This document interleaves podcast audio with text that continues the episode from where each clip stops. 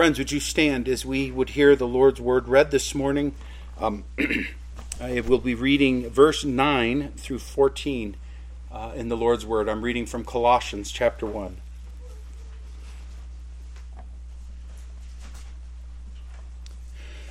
Again, this is the Lord's word.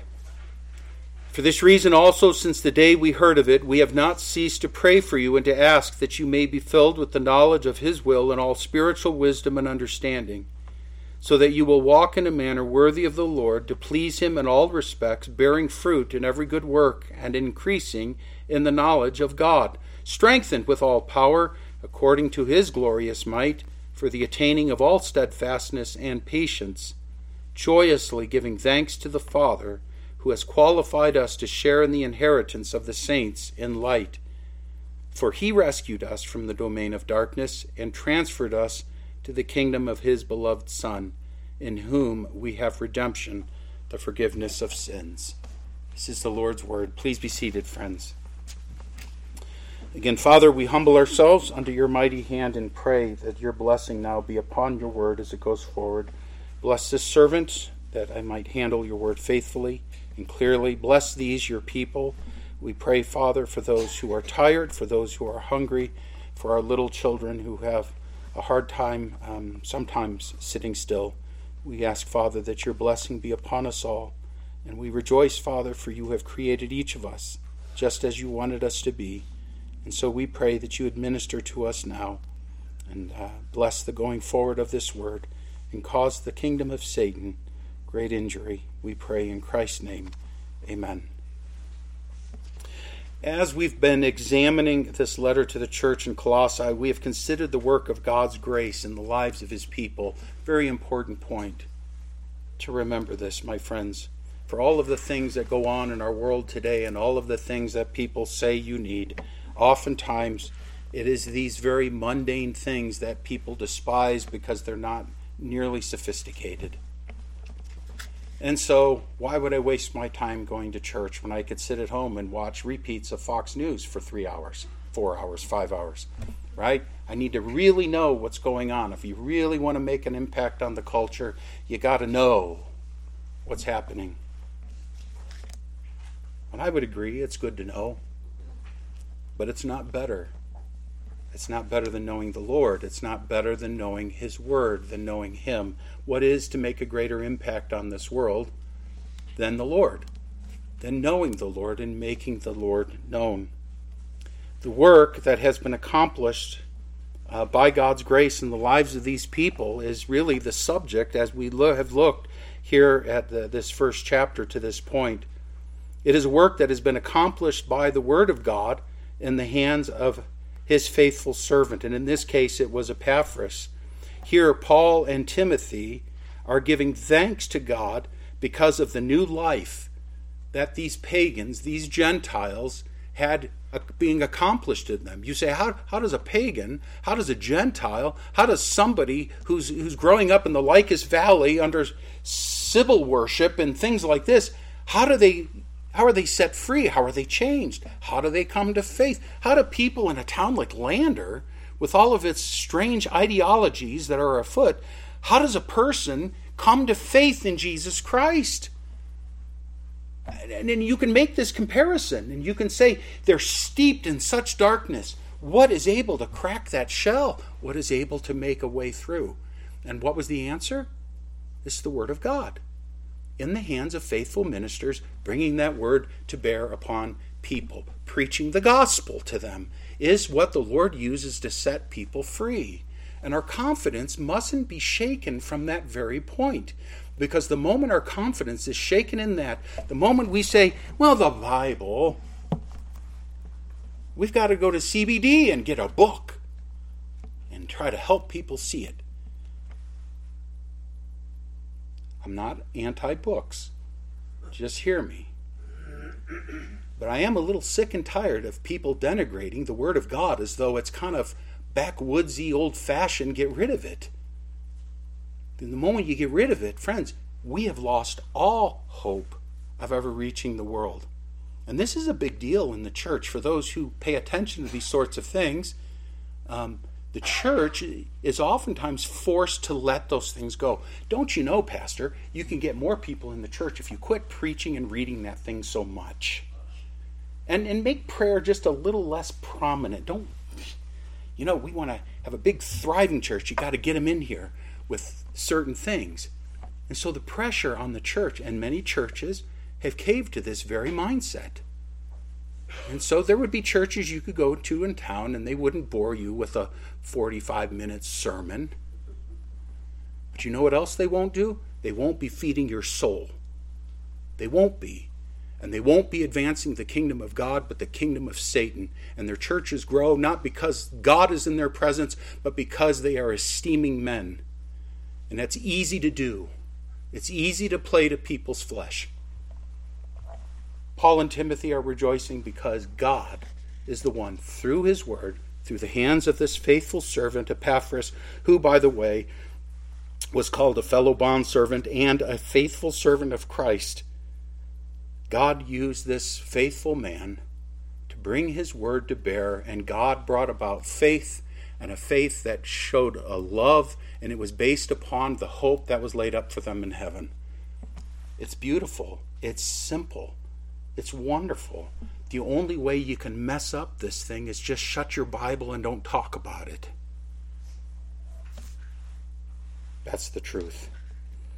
It was not, their new life was not the result of anything other than the Word of God in the hands of this faithful minister.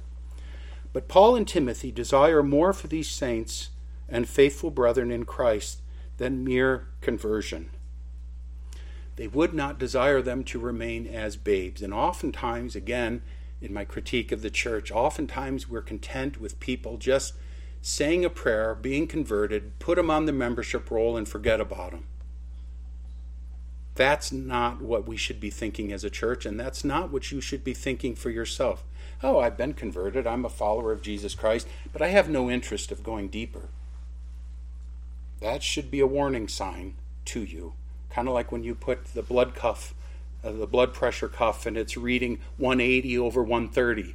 That should be a war. You're still alive, but maybe not for long, right? You, you, Christianity is more than just being converted, it's being made into a disciple, a student, a follower of Jesus Christ. Too often we're content with just, I'm just going to get in by the skin of the, the skin of my teeth. But that's not what the Lord calls us to, and you notice this because Paul and Timothy and the prayer which we read, you see that they are interested that these saints who have begun well would continue well in the things of the Lord. The goal must be and should be maturity in the things of the Lord, that is, becoming disciples. So, what does this look like? To persevere in Christ in the face of hardship. When hardship comes upon us, do you run away or do you you persevere in following Jesus Christ. Yes, I know you don't like the fact that I follow Jesus Christ. Guess what? I'm going to follow Jesus Christ because nobody else has life. Um, it is a call to persevere in holiness when temptations come, when the devil, the world, and the flesh tempt us to go against Christ. The Christian says, No, no more.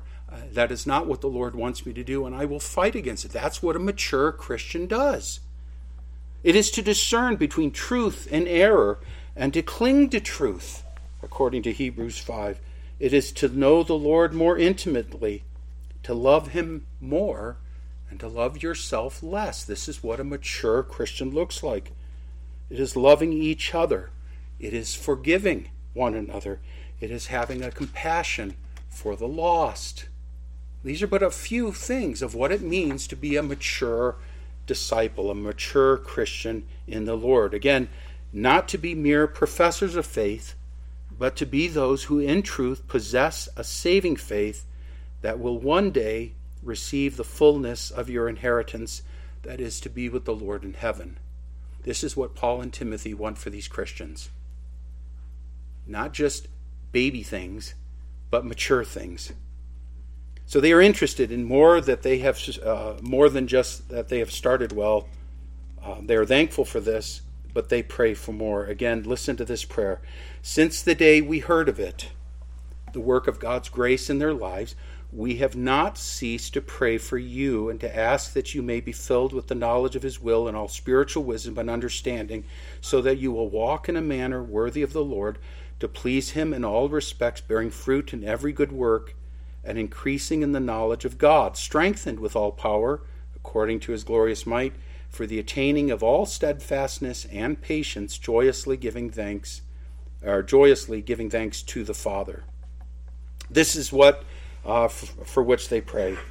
They do not pray for health, not for money, that their fleshly desires be fed, but for the true blessings of knowing the will of God and living out His will, growing to know Him better, being strengthened that they will be steadfast in the face of hardship, and being joyf- joyfully thankful to the Lord.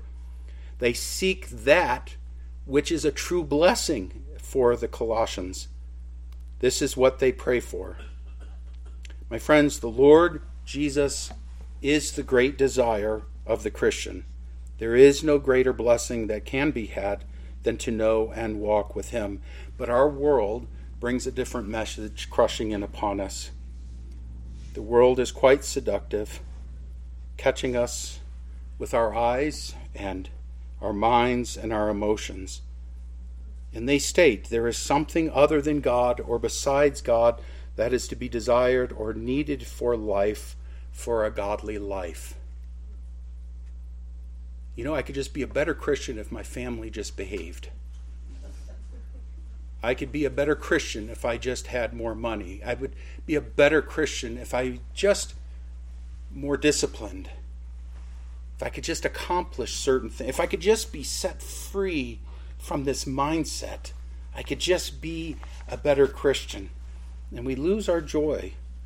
And we think I have to have all these other things, and then I need to go to all these other places. And all of a sudden, the church becomes sidelined as I pursue some one more hobby and one more thing, trying to find some kind of fulfillment, some euphoric feeling or experience that will pump me up for one more week until I get back to church. They pray that they ultimately may be blessed in the Lord they pray that they, that is, the Colossians, may know with certainty that the Lord alone is the source of all blessing. And when I say blessing, please hear me, if nothing else. Blessing does not equal stuff, it does not equal money. Please get over this. We're such Americans. We think blessing and we think money and we think Joel Osteen and his big pearly white smile. God wants your best life now. That's not the blessing that these men pray for. The blessing they seek is to know the Lord and to rest solely in the Lord. This is why they come back around in their praying to joyously giving thanks to the Father. Paul and Timothy understand that the Lord is the source of all blessing. We've seen this. He says, We give thanks to God, the Father of our Lord Jesus Christ, praying always for you in verse 3. And then he comes around to the end of this prayer to say, For the attaining of all steadfastness and patience, joyously giving thanks to the Father who has qualified us to share in the inheritance of the saints in light. Why should these people, why should these Christians, in Colossae be giving joyous thanks to the Father.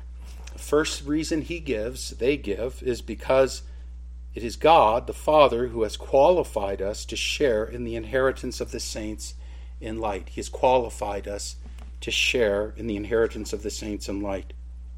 What the apostle writes here is he not only writes regarding the Colossians, but he includes himself and Timothy. Notice up to this point he's been using the word you, and now he says us.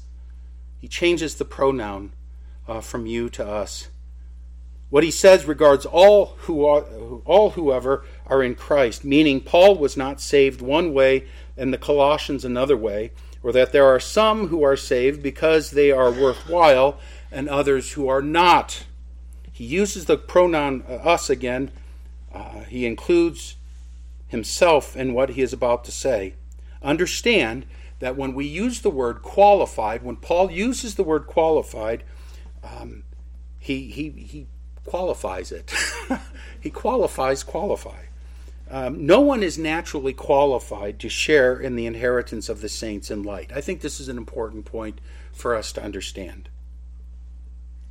In our self esteem movements of the United States, right, where every kid gets an award regardless of what he's done or if he's performed, um, in this culture, what we what we say is is that everyone's everyone's good, everyone's going to get in, and everyone's safe.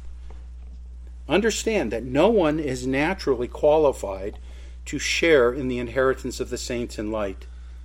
Jew or Gentile, no one has a right, no one has an entitlement to the favor or blessing of God. Friends, this is a very important point. Some of you will just check out right now because you will say, Not this again.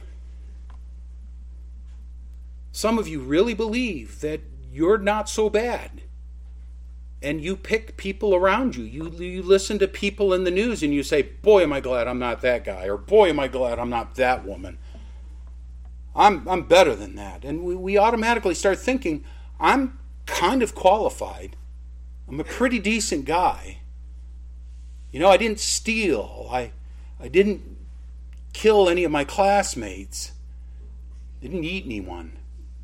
I didn't do those things. So I'm a pretty decent guy. I'm not a Stalin, a Hitler, or a, Je- a Jeffrey Dahmer. Understand, no one has a right, no one has an entitlement to the favor or blessing of God. Your backgrounds, your pedigrees, your accomplishments mean entirely nothing. They merit nothing. This is so important to understand. If you were to understand the gospel, if you were to understand what new life means, you've got to understand that you are as wretched as a rotten corpse it's disgusting. And that's the way the scriptures refer to us. There's none good, there's none who are righteous, there's none who seeks after God, that our righteousness are as filthy rags, that every thought of the intention of our heart is only evil continually. Listen to what Paul says of Jews and Gentiles. He's lumping them both together here in Ephesians 2. He says, And you were dead in your trespasses and sins, in which you formerly walked according to the course of the air, or according to the course of this world, according to the prince of the power of the air, of the spirit that is now working in the sons of disobedience. Among them we too all formerly lived in the lusts of our flesh indulging the desires of the flesh and of the mind, and were by nature children of wrath, even as the rest. Tell me which one of these words says something good about yourself. You were dead. You've trespassed against the Lord. You have sinned against the Lord. You, you, you walk according to the world. You are sons of disobedience, lust, flesh, children of wrath. Which one of those words says you're qualified. Not a one of them. Not a one of them says you're qualified. In fact, they say that you are disqualified based on this. You are disqualified from heaven. That's the sinner. Disqualified from heaven. But he says, Give thanks to the Father who has qualified us. It's not from you that qualification comes, but from God the Father. That qualification comes. God has qualified us, meaning that He has rendered us fit or made us sufficient, met the demands that concerned us in contrast to what the false teachers were instructing people. Again, the false teachers were saying to be qualified, you've got to alter your diets. You've got to start performing at certain festivals. You've got to start observing certain things, new moons and Sabbaths. These were people who cheated the Christians by those who took delight in false humility and the worship of angels. They're saying if you want to be qualified for heaven, and this is the way we think as Americans, if I want to be qualified, I've got to do and must do certain things. If I really want to be a good Christian, I've got to homeschool. If I really want to be a good Christian, I'm not going to touch certain beverages. If I really want to be a good Christian, I'm going to stay with the PG movies and I'm going to have the little voice curse box removing bad language from the movies. Then I'll be a good Christian. And it would be so easy for me to just say, if you want to be a good Christian, friends, see me after service and I'm going to hand out a checklist and you just make sure that you do all of these things and then we can be very proud of ourselves for what good Christians we are. Be very easy, and this is the Colossian heresy. Jesus wasn't enough. So you you change your diet. Stop eating certain foods. Stay away from pork and bacon. Stay away from beef. And then you see God will smile all over you. And you can make yourself qualified too. And tell me if this isn't the, the religions of the world around us today. Stay away from coffee. Stay away from soda pop. Stay away from, from smokes. Stay away from those certain things that are extra worldly, and then you'll be better. We can make all sorts of arguments health wise why you might want to stay away from those things. But they were saying not for health reasons, but for spiritual health reasons, you must stay away from these things. I'm not telling anyone to go out and get drunk or to start smoking. Please, do you understand there's a difference between what we're saying here? I'm not promoting licentiousness when I'm saying these things. What I'm trying to do, and I pray that I'm doing, is that I'm lifting up Jesus Christ my friends, that He's enough. He's enough. He is enough for us. What has He done for the sinner to qualify us? What has He done to make us um, qualified for heaven? To cause us to share or have a portion of the inheritance of the saints in light? You understand what an inheritance is. It's, it is that which is passed from one who has to another who doesn't we think of wealth and assets, material items that are passed from parent to child upon death. My friends, the Lord has taken the unworthy sinner who was without God in the world, separate from Christ, without hope, and by his doing we are made children and heirs, those who are to be given an inheritance. Listen to what Paul says in Romans 8 he says, For you have not received a spirit of slavery leading to fear again, but you have received a spirit of adoption as sons by which we cry out, Abba, Father. The Spirit Himself testifying with our spirit that we are children of God, and if children, listen to this, and if children, heirs also, heirs of God and fellow heirs with Christ, if indeed we suffer with Him, so that we may also be glorified with Him. He has qualified us we, along with those in Christ, the saints, those who are set apart by the work of Christ, inherit all that is truly good. What is truly good? That is a knowledge of the Lord. We get to know His love, His peace, His joy, His grace, His salvation. That's what the Lord has qualified us to share in. It is the Lord alone who, by his grace, my friends, has qualified his people to have part in this blessing and this future hope, and it is no one else. Listen to me. It is not the Pope, nor is it saints who have died and gone ahead of us to heaven. It is not Mary, or you yourself by what you have done or would do that qualifies you, but it is the Lord. He has qualified us, and for this, we ought to thank him. The question is, how has he done it? And this is what we see next uh, as a summary of his divine work of redemption in verses 13 and 14. Listen, uh, verse 13 it is the Lord who has both rescued us and transferred us. So he's qualified us. Now, Paul says he's rescued and he's transferred us. Listen to verse 13. For he rescued us from the domain of darkness and transferred us to the kingdom of his beloved Son. Before he qualified us, we need to understand that we were separate from Christ and excluded from the commonwealth of Israel, and we were strangers to the covenants of promise, having no hope and without God in the world. That's Ephesians 2. This was our condition prior to being qualified. We were in the domain or the realm of darkness. My friends, this is the sinner apart from Christ. He is stuck in the domain of darkness. Question is, what is it? And I don't think we fully understand what exactly the domain of darkness is. Let me say, first of all, um, domain of darkness sounds awfully foreboding. It sounds spooky, right? Um, it sounds scary why wouldn't everyone want to flee from this? It's because the world doesn't look at it this way. They don't look at themselves as being on a sinking ship. They don't see themselves as being in the domain of darkness. In fact, if you were to ask the world, what are those crazy people doing in church on a Sunday morning? What a bunch of brainwashed idiots, is the way that they look at the Christian. And it's funny because we look at them and say, How deceived. They sit in darkness and they don't even know it. They see it as being good and right.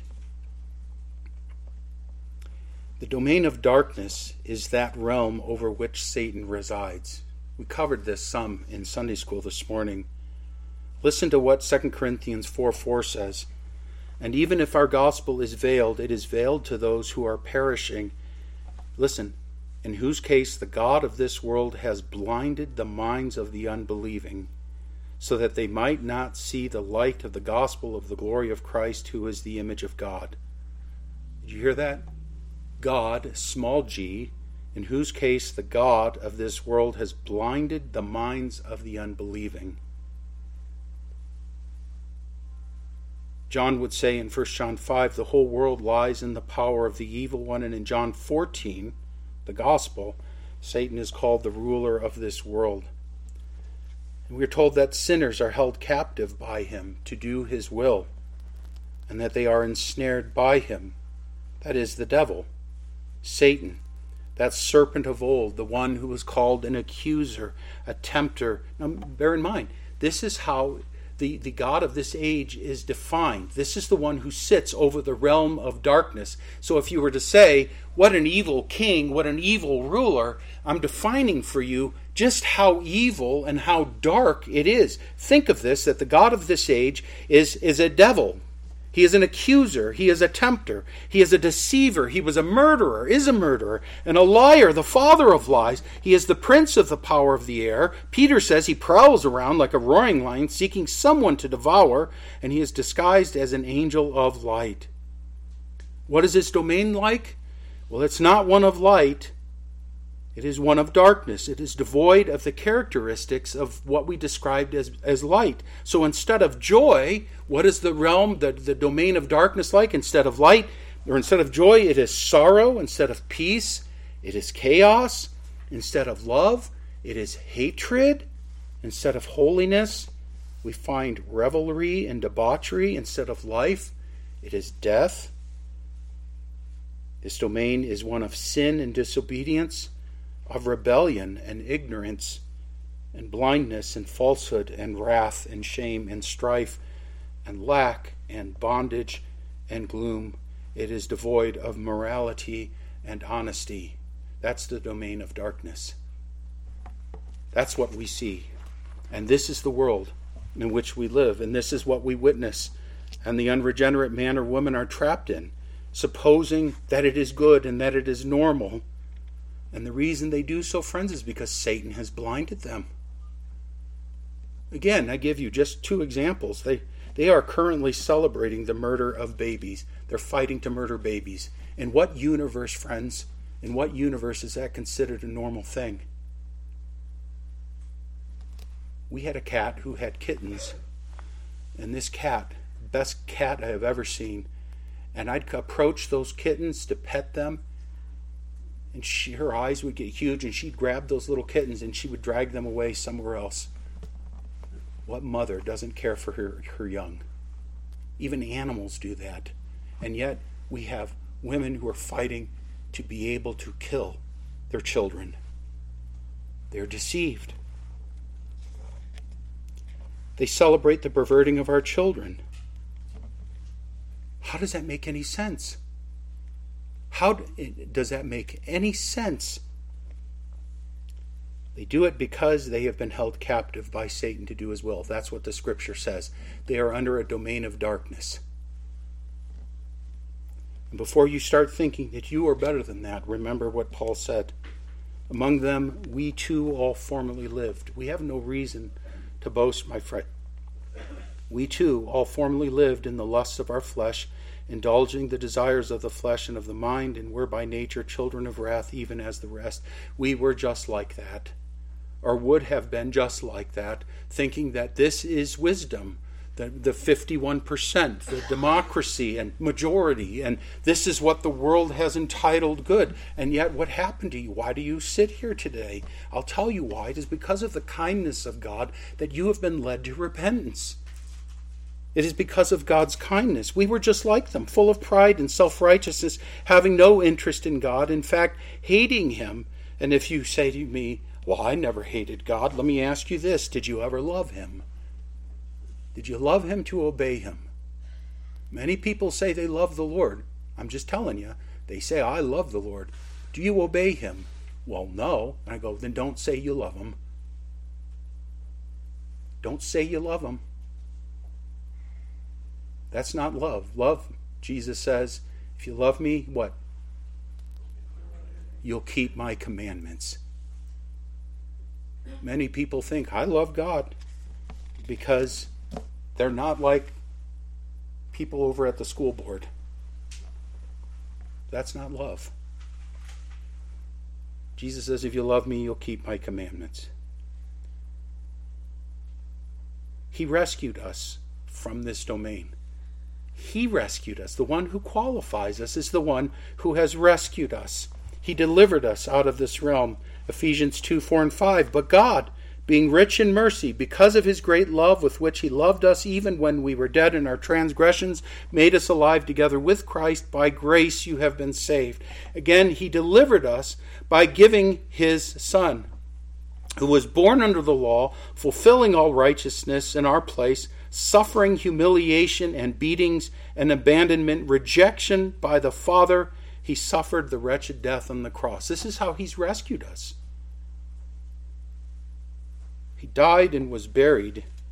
My friends, he did this for you because of your sins and my sins, and he was under the power of death for a time. But we are told that he rose victoriously from the grave. That's the gospel and he destroyed the works of the devil. In fact, Jesus said this of himself when he began his public ministry. He said this in Luke 4 The Spirit of the Lord is upon me, because he anointed me to preach the gospel. Listen to this to the poor. He has sent me to proclaim release to the captives and recovery of sight to the blind, to set free those who are oppressed, to proclaim the favorable year of the Lord. This is precisely why Jesus came to set us free. God rescued us by the giving of his Son, and he transferred us to the kingdom of his beloved Son. So he takes us out of the domain of darkness, he transfers us over to the kingdom of his Son. William Hendriksen said this He brought us out of the dark and dismal realm of false ideas and chimerical, that is, fanciful or fictitious ideals into the sun bathed land of clear knowledge and realistic expectations, out of the bewildering sphere of perverted cravings and selfish hankerings into the blissful realm of holy yearnings and glorious self denials, out of the miserable dungeon of intolerable bonds and heart rending cries into the magnificent palace of glorious liberty and joyful song. This is what the Lord has done. He has set us free. So as we stand and we, we hear the, the, the, the machinations of this world around us, and we hear people say, I am what I am this by, by birth. I am this way. This is what I am. And I feel like I'm this kind of person. And I've thought much on this this whole week. That I go, the veteran is one who has served in, in, in the military, the pregnant woman is one who is pregnant with a child the one who is, is Native American or black or white. They are a particular race. But what do you do with somebody who feels a certain way? You can't put your fingers around it. You can't quantify it. It's not objective. And this is what the domain of darkness does. It, it, allows me to, to remain in a delusion and a deception and to go on thinking that I'm that I'm just this way and I feel this way, so I must be this way. When objectively you say, dude, you've got a beard. You're a man. Do you see this? But notice what's happening in our world, this domain of darkness that people actually are deluded into thinking things that are objectively false. And the rest of us are going along saying, well, I guess, I guess this is what they are. No, they're not. No, they're not. And this is where we would have been had the Lord not plucked us out and transferred us to the kingdom of His Son, where we can look and say, that's a guy, that's a girl, that's a baby. And we can live objectively. This is what the Lord has done for us. This is what He has done out from under Satan's stronghold into the kingdom of his beloved Son, who says, Listen to what he says, and remember what we heard the other night. I'm just so tired. I'm just so tired, said one girl who celebrates her identity, her orientation. She kept saying, I'm just so tired. I'm so tired of fighting this. What does Jesus say? Come to me, all who are weary and heavy laden, and I will give you rest. Take my yoke upon you and learn from me. Listen, unlike Satan, who is a tyrant, Jesus says, I am gentle and humble in heart, and you will find rest for your souls, for my yoke is easy and my burden is light. Do you see the goodness of God to the sinner? Do you see, friends, what he has done for us? And this blessing is not something to be held out for down the road, but it is a blessing that is present now.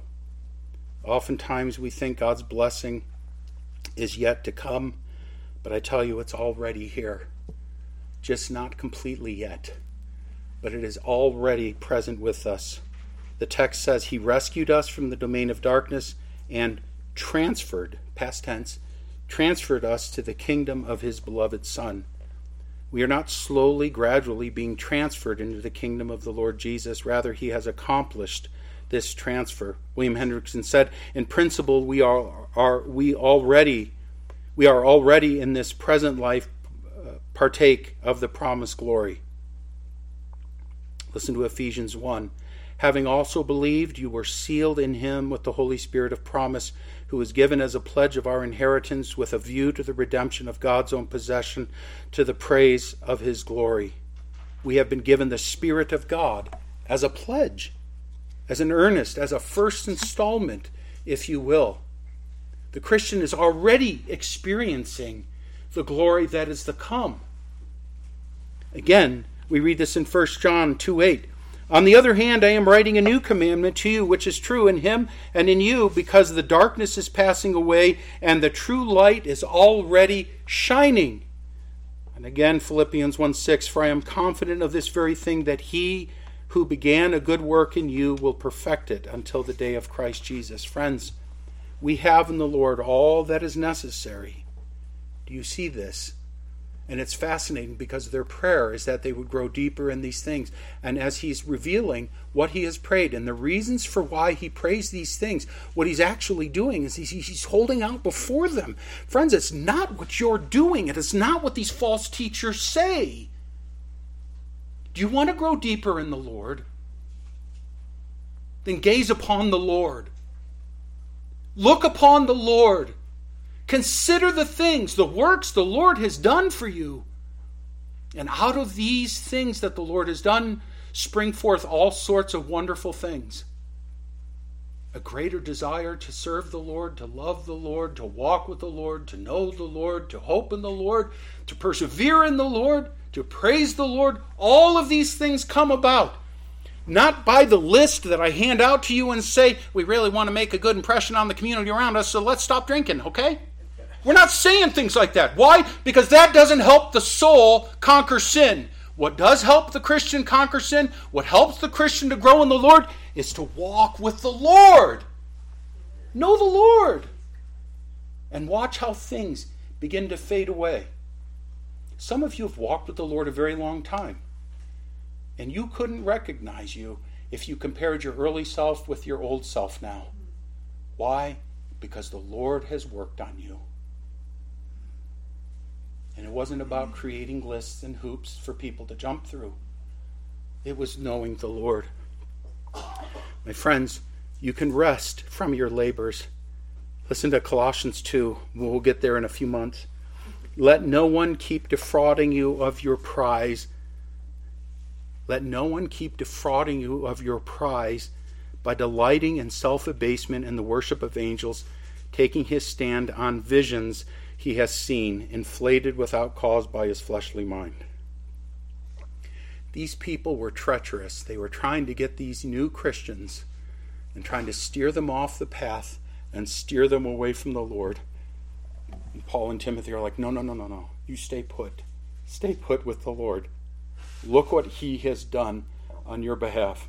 And I want you to notice it is the Lord who qualifies, it's the Lord who rescues, rescues, it's the Lord who transfers, and never once is it you and Jesus are going to get this done. It's Jesus who gets it done. There's wonderful blessing in this. And some of you, you may start feeling like your feet are wanting to dance because the weight and the shame can be removed, the guilt can be removed. We've oftentimes talked about reading our Bibles, and I encourage you read your Bible. But why? Because you have to? Uh uh-uh. uh You don't have to do anything. You read your Bible, friends, because you get to. You see the difference in this. We're blessed to have the Word of the Lord. We get to read the Bible to know the Lord. Finally, my friends, verse 14 Jesus is enough as he paid it all. And you'll notice that as we proceed in verse 15 and following, Christ is the crescendo here. He's the pinnacle of what the apostle would point people towards. Verse 14, he says, In whom we have redemption, the forgiveness of sins. It is in the beloved Son, in the Lord Jesus, that the sinner finds redemption. The definition of redemption is a releasing effected by payment of a ransom, deliverance, liberation procured by the payment of a ransom. And here it's deliverance from the retributive, that is, think retribution. It is deliverance from the retributive wrath of a holy God and the merited penalty of sin. The scriptures are plain. We are slaves of sin. We are under a curse, bound for death and Christ came into this world and ransomed us. Do you notice how each little section that I'm pointing to, the qualified, the rescued, the transferred, and now this, that they keep hitting the very point that Jesus Christ is enough for us. He's enough. We don't need to look and mustn't look anywhere else. You were not redeemed, said Peter. You were not redeemed with perishable things like silver or gold from your futile way of life inherited from your forefathers but with precious blood as of a lamb unblemished and spotless, the blood of Christ. And resulting is the forgiveness of sins, the remission of their penalty. Redemption and forgiveness, my friends, go hand in hand. If you are redeemed, you are forgiven. And not some sins, but all your sins. Past, present, and future. Listen to the psalmist in Psalm 103, and I'm almost done. He has not dealt with us according to our sins, nor rewarded us according to our iniquities. For as high as the heavens are above the earth, so great is his loving kindness towards those who fear him. As far as the east is from the west, so far has he removed our transgression from us. He has done it, my friends, through Jesus Christ. Finally, in Hebrews 10, we are told, But he, Jesus, having offered one sacrifice for sins for all time, sat down at the right hand of God, waiting from that time onward until his enemies be made a footstool for his feet. For by one offering he has perfected for all time those who are sanctified. My friends, we give thanks to the Lord. Uh, we give thanks to the Father for the great things he has done for us through the giving of his Son. And why is this important here in the context of Colossians? Very simply, because when someone does something for you, an act of undeserved kindness, an act of grace, an act of favor, there is nothing more to do but to give thanks.